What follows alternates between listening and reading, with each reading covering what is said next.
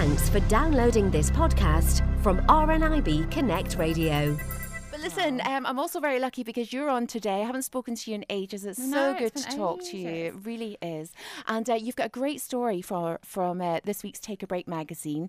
Now, uh, it's I should have been with her. Yep, so this is a story by Graham Bristow. Steam spiraled from the hearty stew as my wife Barbara was serving up dinner for me and our son James. Smells delicious, I said, as we all tucked in. Even after second helpings, there were loads left over. But Barbara always made extra, then took it around to some of the older folk in our neighbourhood. She was the most kind hearted, generous person I knew, and I felt so lucky that she was my wife. We'd met soon after she'd moved to the UK from Poland. I was an electrician and had gone to do some work on her flat, and we'd hit it off. She was brilliant with my kids, Sarah and George, from my first marriage, and we went on to have James together. We married when he was six, and my life felt complete. Barbara worked part time as a cleaner, but in our spare time, she shop and cook for some of our elderly neighbours. She hated the thought of anyone being lonely and would spend time chatting to them over a cuppa. On Christmas Day, she invited two of her elderly friends over for dinner so they wouldn't be alone. The following day, I was flying out to Goa to deliver football kits to a children's home out there. It was something I'd done for a few years after meeting the woman who ran the home through work. Take care out there, Barbara told me. I will, I replied, kissing her. See you in a few days. I had my phone switched off during the 12 hour flight. When I turned it back on at the airport, I had missed calls from Sarah, George, and James. I hope nothing's wrong, I thought. But when I got through to George, he said, Barbara's been hit by a car.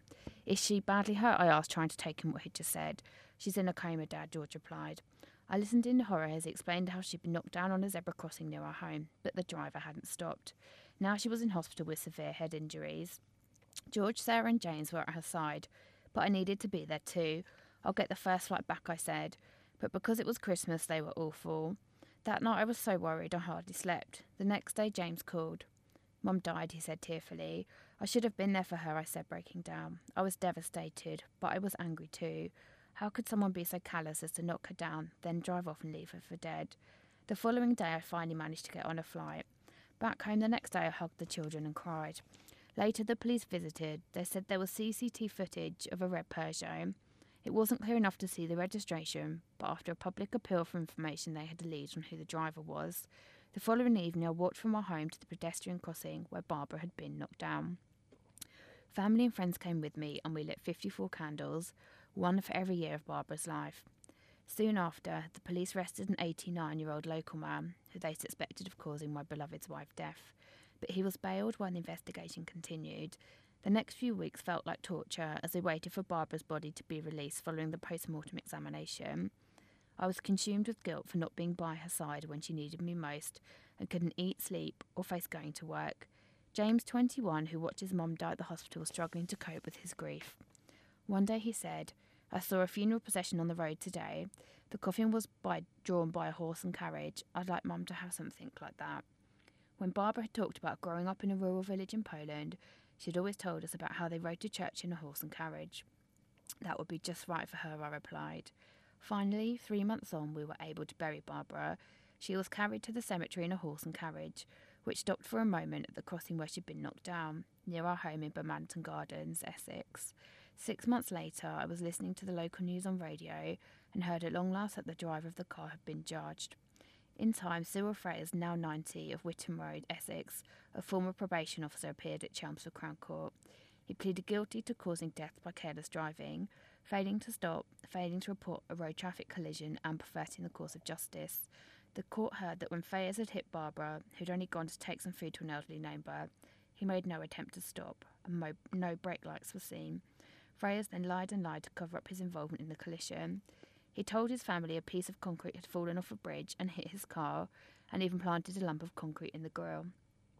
Freyers, a part time tea dance DJ, hid the car in a barn until repairs could be carried out.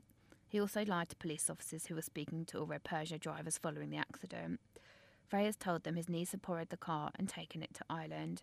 His barrister, Evelyn Hicks, told the court he'd accepted he'd hit something, but didn't know what he'd struck, she said. He began to weave a web of untruths to his family and police that he couldn't unravel. He accepts that what he's done is tragic and horrific, and the family will not get over this. Judge called his behaviour cowardly, deceitful, manipulative, and disgusting. After banning him from driving for life, she sentenced him to a total of 20 months in jail, but then suspended it for two years. It meant he'd walk free from the court, and I was furious. Freyers should have been shown the same compassion and sympathy he'd shown Barbara. Absolutely none. James was angry too. He'd left her on the side of the road like a piece of garbage, he said. We lodged an appeal in the hope of getting a tougher sentence, but it was turned down. So now we have to try to move on, but it's so difficult. Barbara was the heart of our family, and her death has left a huge hole in our hearts. James misses his mum desperately, and it's awful to see him hurting so much. My heart aches for her every day too. Barbara and I were together for 25 years. We never talked much about the future because we assumed we have plenty of time to think about that. Instead, I'm facing the rest of my life without her, which is unbearable. Barbara was such a kind person, I'm sure she'd tell me to forgive Freyers for what he did, and if he'd stopped and tried to help her, then maybe I could have found it in my heart to do that too. But he didn't, and so I can't. Oh, Donna, do you know, know, something? It's so, so incredibly tragic. And do you know mm. what really, really angers me about this story? Mm. If if this guy had gone into court for doing something fraudulent, mm. you know, you mm. get more time served he would for have fraud. Gone to prison. He would, he would have gone to prison, yeah. and yet you take a life so callously. And you know, whether it was an accident or not, he fled the scene. He didn't stop. But he didn't even break. That's what I don't get. Exactly. It's, like, it's so weird. Exactly. I mean, why did he not stop? And and and would she have survived it, he would have he would have had less of a suspended sentence. Yeah. Um, if if he had stopped and and you know shown his guilt, then it's just and then to lie about it even to his own family. It's, it's just, disgusting. Yeah, it's Absolutely horrible. disgusting.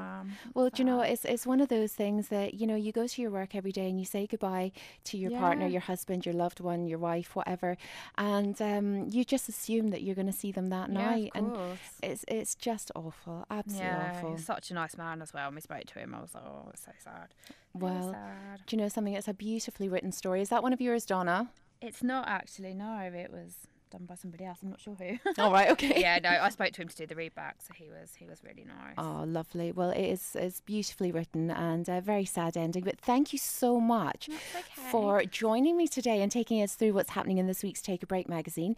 Now, obviously, the new copy is out on Thursday. You've still got time to get the old issue, but yep. if anybody wants to take a look at uh, the current issue, it is on the shelves now. Uh, you can also take a look online. It's a fully accessible website. Have you got the web address? I have. It's www.take takeabreak.co.uk. Fantastic. All Donna, right. many thanks for joining us today. Yeah, Enjoy the rest pleasure. of your Valentine's Thank Day. You. Go out there and find yourself a gorgeous man, yeah. honestly. Don't have that much hope. we'll speak to you again very See soon. See you later. Take care.